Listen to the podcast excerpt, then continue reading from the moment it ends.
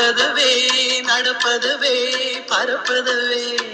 நீங்கள் எல்லாம் சொற்பனந்தான் பல தோற்ற மயக்கங்களும் சொற்பனந்தானோ பல தோற்ற மயக்கங்களும் கற்பதுவே கேட்பதுவே கருதுவதே.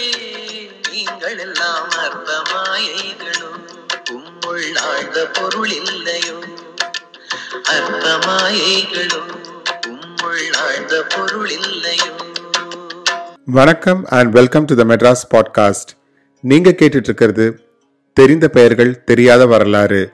பேசிட்டு இருக்கிற நான் உங்கள் அசோக். சுதந்திரம் கிடைத்த எழுபத்தைந்தாவது ஆண்டை நாம் கொண்டாடி கொண்டிருக்கும் இத்தருணத்தில் நாம் கொண்டாட வேண்டிய ஒருவரை பற்றி இந்த வாரம் நாம் கேட்க போகிறோம். இந்த அத்தியாயம் ஆரம்பிக்கும் போது நீங்க கேட்ட அந்த பாடல் அதை இயற்றியவர் சுப்பிரமணிய பாரதியார்.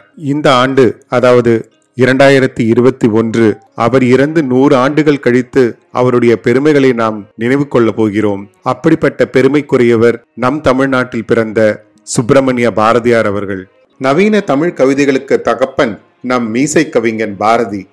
தமிழ் தமிழர் நலன் பெண் விடுதலை தீண்டாமை போன்றவற்றுக்காக ஒரு நூற்றாண்டிற்கு முன்னரே தன் கவிதைகளால் எழுதி வைத்து சென்றவர் நம் முண்டாசு கவி. மகாகவி சுப்பிரமணிய பாரதியார் ஒரு கவிஞனாக மட்டும் இல்லாமல் ஒரு சிறந்த எழுத்தாளராகவும் நல்ல பத்திரிகை ஆசிரியராகவும் திகழ்ந்தவர்.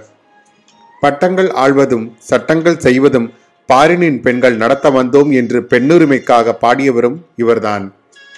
சாதிகள் இல்லையடி பாப்பா குல தாழ்ச்சி உயர்ச்சி சொல்லல் பாவம் என்று தீண்டாமை ஒழிப்பு குறித்து பாடியவரும் இவர்தான். மகாகவி பாரதியார் சின்னசுவாமி ஐயருக்கும் லக்ஷ்மி அம்மாளுக்கும் ஆயிரத்தி எட்நூத்தி எண்பத்தி இரண்டாம் ஆண்டு டிசம்பர் மாதம் பதினோராம் தேதி திருநெல்வேலி மாவட்டத்தில் உள்ள எட்டயாபுரத்தில் மகனாக பிறந்தார். அவருக்கு தன் பெற்றோர் இட்ட பெயர் சுப்பிரமணி. ஐந்து வயதிலேயே தன் தாயை இழந்த பாரதியார் ஏழு வயது முதல் கவிதையால் கர்ஜிக்க தொடங்கினார். இவருக்கு பதினோரு வயது இருக்கும்போது இவரது கவிப்பாடும் ஆற்றலையும் புலமையும் பாராட்டி இவருக்கு பாரதி என்ற பட்டத்தை வழங்கினார் எட்டயாபுரத்து மன்னர். அன்றிலிருந்து இவர் சுப்பிரமணிய பாரதி என்றே அழைக்கலானார். திருநெல்வேலியில் உள்ள இந்து கல்லூரியில் ஒன்பதாம் வகுப்பு வரை படித்த பாரதியார் அப்போதே தமிழ் அறிஞர்களோடும் பண்டிதர்களோடும் சொற்போரில் சுதந்திரமாக ஈடுபட்டார். இதனால் அவரின் தமிழ் புலமை மேலும் அதிகரித்தது. அன்றைய திருநெல்வேலி சீமையில் வசித்த பலர் இவரின் புலமையை கண்டு வியக்கத் துவங்கினர். ஆயிரத்தி எட்நூத்தி தொண்ணூத்தி ஏழாம் ஆண்டு ஜூன் மாதம் பதினைந்தாம் தேதி பதினான்கு வயது மட்டுமே நிறைவடைந்த அவருக்கு ஏழு வயது சிறுமியான செல்லம்மாளோடு நடந்தேறியது திருமணம். பதினாறு வயதில் தன் தந்தையையும் இழந்த பாரதியார் அதன் பிறகு வறுமையில் வாடி தவித்தார். பிறகு எப்படியோ கஷ்டப்பட்டு காசிக்கு சென்று அலகாபாத் பல்கலைக்கழகத்தில் சமஸ்கிருத மொழியையும் இந்தி மொழியையும் கற்றறிந்தார். அது தவிர ஆங்கிலம் வங்காளம் போன்ற பிற மொழிகளிலும் தனிப்புலமை பெற்று விளங்கினார் பாரதி. இத்தனை மொழிகளில் புலமை பெற்றிருந்தாலும் யாம் அறிந்த மொழிகளிலே தமிழ் மொழி போல் இனிதாவது எங்கும் காணோம் என்று தெளிவாக சொன்னார் மகாகவி பாரதி. நான்கு ஆண்டுகள் காசியில் இருந்துவிட்டு தமிழகம் திரும்பினார். பிறகு எட்டயபுர மன்னர் அழைப்பை ஏற்று அரசவை கவிஞராக பணியாற்றினார். அழகிய தமிழ் கவிதைகள் பலவற்றுக்கு சொந்தக்காரரான அவர் ஆயிரத்தி தொள்ளாயிரத்தி மூன்றாம் ஆண்டு அவர் எழுதிய கவிதைகள் அச்சில் வந்தது. அதன் பிறகு மதுரை சேதுபதி பள்ளியில் தமிழ் ஆசிரியராக பணியாற்றினார். பிறகு சுதேசிமித்திரன் பத்திரிகையில் துணை ஆசிரியராகவும் பொறுப்பேற்று அதை நடத்தி கொண்டு வந்தார்.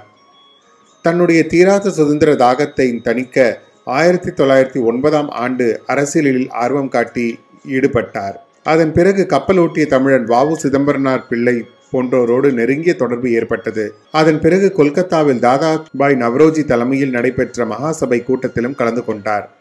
அப்போது சுவாமி விவேகானந்தரின் சிஷ்யர் நிவேதிதா தேவியை சந்திக்கும் வாய்ப்பு அவருக்கு கிடைத்தது. அவரிடம் ஆசை பெற்ற பாரதியார் அவரை தம் ஞான குருவாக ஏற்றுக்கொண்டார். ஆயிரத்தி தொள்ளாயிரத்தி ஏழாம் ஆண்டில் இந்தியா எனும் வார ஏட்டையும் பாலபாரதம் என்ற ஆங்கில இதழையும் பொறுப்பேற்று நடத்தி வந்தார் பாரதியார். இந்திய விடுதலை போராட்டத்தில் அவர் தீவிரமாக ஈடுபட துவங்கினார்.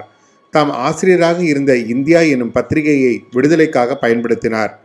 சுதந்திர போராட்டத்தில் பாரதியாரின் பாடல்கள் காட்டுத்தீயாய் பரவ ஆரம்பித்து பல தமிழர்களை சென்றடைந்தது. அது அவர்களை வீறு கொண்டு எழ செய்தது. கத்தியின்றி ரத்தமின்றி யுத்தமொன்று வருகுது. சத்தியத்தின் நித்தியத்தை நம்புவோர் யாரும் சேருவீர் என்று நெருப்பு கணலாய் கொந்தளித்தார் மகாகவி பாரதியார். பாரதியாரின் சுதந்திர எழுச்சி மிக்க பாடல்களும் கேலி சித்திரங்களும் சுதந்திர போராட்டத்திற்கு கை கொடுத்து வழி நடத்தியது. இதனால் இந்தியா பத்திரிகை மீது பிரிட்டிஷ் அரசின் பார்வை விழுந்தது. மேலும் பாரதியாருக்கு கைது வாரன் பிறப்பிப்பதாக தகவலும் வெளிவந்தது. அதனால் தன் நண்பர்களின் வேண்டுகோளுக்கு இணங்க பிரெஞ்சு நாட்டின் ஆதிக்கத்தில் இருந்த பாண்டிச்சேரியில் தலைமறைவாக வாழ்ந்து வந்தார். ஆயிரத்தி தொள்ளாயிரத்தி எட்டாம் ஆண்டு முதல் இந்தியா பத்திரிகை புதுவையில் இருந்து வெளிவரத் தொடங்கியது. தன் பேனா எழுத்துக்கள் மூலம் பெரும் புரட்சியை ஏற்படுத்தி கொண்டிருந்தார் பாரதியார். அவரது பத்திரிகை பிரச்சாரத்திற்கு பெரும் வரவேற்பு கிடைத்தது. பத்திரிகையின் செல்வாக்கும் படிப்படியாக அதிகரித்தது. இதனை கவனித்த பிரிட்டிஷ் அரசு அந்த பத்திரிகையை படிக்க தடை விதித்தது. இதனால் சென்னையில் பிறந்து புதுவையில் வளர்ந்த இந்தியா பத்திரிகையின் பாதியில் நின்றது. பத்திரிகை முடங்கியதே தவிர பாரதியின் புலமை முடங்கவில்லை. அந்த காலகட்டத்தில்தான் கண்ணன் பாட்டு குயில் பாட்டு பாஞ்சாலியின் சபதம் போன்ற அமர கவிதைகள் பலவற்றை இயற்றினார் பாரதி. அத்தோடு ஆயிரத்தி தொள்ளாயிரத்தி பன்னெண்டாம் ஆண்டு பகவத்கீதையை தமிழ் மொழியில் மொழிபெயர்த்தும் வெளியிட்டார். ஆயிரத்தி தொள்ளாயிரத்தி பதினெட்டாம் ஆண்டு பாண்டிச்சேரியிலிருந்து வெளியேறி பிரிட்டிஷ் எல்லையில் காலடி எடுத்து வைத்தபோது கைது செய்யப்பட்டார். முப்பத்தி நான்கு நாட்கள் சிறையில் வைக்கப்பட்டு பிறகு விடுதலை செய்யப்பட்டார் பாரதியார். விடுதலையானதும் தன் மனைவியின் ஊரான கடையம் சென்று ஊரில் குடியேறினார். அந்த இரண்டு ஆண்டுகளையும் கடையத்திலேயே செலவிட்டார். கடையத்தில் இருந்த காலகட்டத்தில் பாரதியாரை வறுமை மீண்டும் சூழ்ந்து கொண்டது. தன் நிலையை விளக்கி சீட்டு கவிதை ஒன்றை எட்டயபுர மன்னருக்கு அனுப்பி வைத்தார். ஆனால் மன்னரிடமிருந்து எதிர்பார்த்த உதவி கிடைக்கவில்லை. உலகில் எல்லா உயிரினங்களுக்கும் பசி இல்லாமல் வாழ வேண்டும் என்ற எண்ணம் பாரதியாரிடம் அந்த வறுமை காலத்திலும் மேலோங்கி இருந்தது. வீட்டில் தன் மனைவி சமைக்க வைத்திருக்கும் சிறிதளவு அரிசியை கூட காக்கைக்கும் குருவிகளுக்கும் வாரி இறைத்துவிட்டு தான் பசியோடு வாழ்ந்த நாட்கள் ஏராளம். அத்தகைய உணர்வுள்ள ஒருவரால் தான் தனி ஒரு மனிதனுக்கு உணவில்லை எனில் இந்த ஜகத்தினை அழித்திடுவோம் என்று கவி பாட முடியும். வறுமையில் கூட தன்மானத்தோடு தான் வாழ்ந்தார் அந்த புரட்சி தமிழன். ஆயிரத்தி தொள்ளாயிரத்தி பத்தொன்பதாம் ஆண்டு மீண்டும் சென்னைக்கு வந்தார். அப்போது ராஜாஜியின் வீட்டிற்கு ஒருமுறை சென்றபோது அங்கு மகாத்மா காந்தியை சந்தித்தார். இந்தியாவின் மும்மூர்த்திகளான ராஜாஜி காந்தி மற்றும் மகாகவி பாரதியார் சந்தித்தது அதுவே முதலும் கடைசியும் ஆகும். ஆயிரத்தி தொள்ளாயிரத்தி இருபத்தி ஓராம் ஆண்டு ஜூலை மாதம் தான் வழக்கமாக செல்லும் திருவல்லிக்கேணி பார்த்தசாரதி கோவிலுக்கு சென்றார் பாரதியார். அங்கு யாரும் எதிர்பாராத விதமாக அந்த கோயில் யானை அவரை தூக்கி எறிந்தது. அதனால் தலையிலும் கையிலும் அவருக்கு காயங்கள் ஏற்பட்டது. அத்தோடு அவருக்கு அது ஒரு பேரதிர்ச்சியாகவும் அமைந்தது. அதனால் அவர் நோய்வாய்ப்பட்டார். சில நாட்களுக்கு பிறகு யானை தந்த அதிர்ச்சியிலிருந்து மீண்ட போதும் வயிற்றுக்கடுப்பு நோயால் பாதிக்கப்பட்டார். மருந்துகளை சாப்பிட மறுத்த அவர் தனது முப்பத்தி ஒன்பதாவது வயதில் ஆயிரத்தி தொள்ளாயிரத்தி இருபத்தி ஓராம் ஆண்டு செப்டம்பர் மாதம் பதினோராம் தேதி இவ்வுலக வாழ்க்கை நீத்தார். இளம் வயதில் இத்தகைய பெரும் கவி இறந்தது ஒரு சோகம் என்றால் அதைவிட பெரும் சோகம் இறுதி ஊர்வலத்தில் எண்ணிக்கை இருபதுக்கும் குறைவாக இருந்தது. தான் இறந்தாலும் தன் கனவுகள் அனைத்தும் நம்முடமே விட்டு சென்ற அந்த தீர்க்கதரிசி ஆடுவோமே பல்லு பாடுவோமே ஆனந்த சுதந்திரம் அடைந்து விட்டோம் என்று விடுதலைக்கு முன்பாகவே பாடிய பாரதியை தீர்க்கதரிசி என்று தான் நாம் கூற வேண்டும். அது மட்டும் இல்லாமல் பாஞ்சாலி சபதம் பாரதி அறுபத்தாறு தேசிய கீதங்கள் விநாயகர் நான்மணி மாலை கண்ணன் பாட்டு குயில் பாட்டு தோத்திர பாடல்கள் ஞான பாடல்கள் புதிய ஆத்திச்சூடி பதஞ்சலி யோக சூத்திரம் சந்திரிகையின் கதை விடுதலை பாடல்கள் சின்னஞ்சிறு கிளியே பொன்வாள் நரி பாரதியார் பகவத்கீதை ஞானரதம் நவரத்ன கதைகள் ஆறில் ஒரு பங்கு போன்ற பல இற்ற நூல்களை எழுதியவர் பாரதியார். பாரதியார் பிறந்த ஊரான எட்டயாபுரத்தில் அவருக்கு மணிமண்டபமும் திருவுருவ சிலையும் அமைக்கப்பட்டுள்ளது. எட்டயாபுரத்திலும் சென்னை திருவெல்லிக்கேணியிலும் பாரதியார் வாழ்ந்த வீட்டினை பாரதியார் நினைவு இல்லமாக மாற்றி அதை இன்று வரை தமிழ்நாடு அரசு பராமரித்து வருகிறது. அத்தோடு அங்கு பொதுமக்கள் சென்று பார்வையிடும் வகையில் வசதிகளும் செய்யப்பட்டுள்ளன. பாரதியாரின் மனைவுக்கு பிறகு அவரது துணைவி செல்லம்மாள் அவரது எழுத்துக்களையும் படைப்புகளையும் இந்த மக்களுக்காக எப்படியாவது கொண்டு சேர்க்க வேண்டும் என்று அரும்பாடுபட்டார். அவருக்கு துணையாக அவரது சகோதரரும் அப்பணியில் ஈடுபட்டு வந்தார். பெரும் பொருட்செலவு ஏற்பட்ட அந்த காலத்தில் அரசை முன்வந்து அவருடைய படைப்புகளை வாங்கி பிறகு அதை பொதுவுடைமையாக்கியது. பாரதியாருக்கு தங்கம்மாள் மற்றும் சகுந்தலா என்ற இரண்டு புதல்விகளும் உள்ளனர்.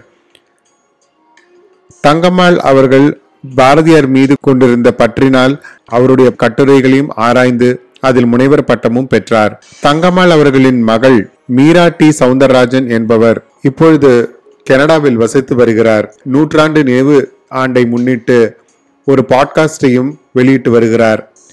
பாரதி ஹண்ட்ரட் என்று நீங்கள் கூகுளில் டைப் செய்து அவர் குரல் மூலமாகவே ஒளிபரப்பாகும் அந்த பாட்காஸ்டில் பாரதியார் பற்றிய எழுத்துக்கள் கருத்தரங்கங்கள் மற்றும் இசை ஆகியவற்றை கேட்டு மகிழலாம். அதோடு இல்லாமல் பாரதியார் அவர்களை பற்றிய அரிய புகைப்படங்கள் அவருடைய தபால் தலை மற்றும் அவருடைய நினைவு சின்னம் ஆகியவற்றை என்னுடைய இன்ஸ்டாகிராம் வலைப்பக்கமான த மெட்ராஸ் பாட்காஸ்டில் பதிவிட்டுள்ளேன். மீண்டும் அடுத்த வாரம் உங்களை சந்திக்கும் வரை உங்களிடமிருந்து விடைபெறுவது உங்கள் அசோக். நன்றி வணக்கம்.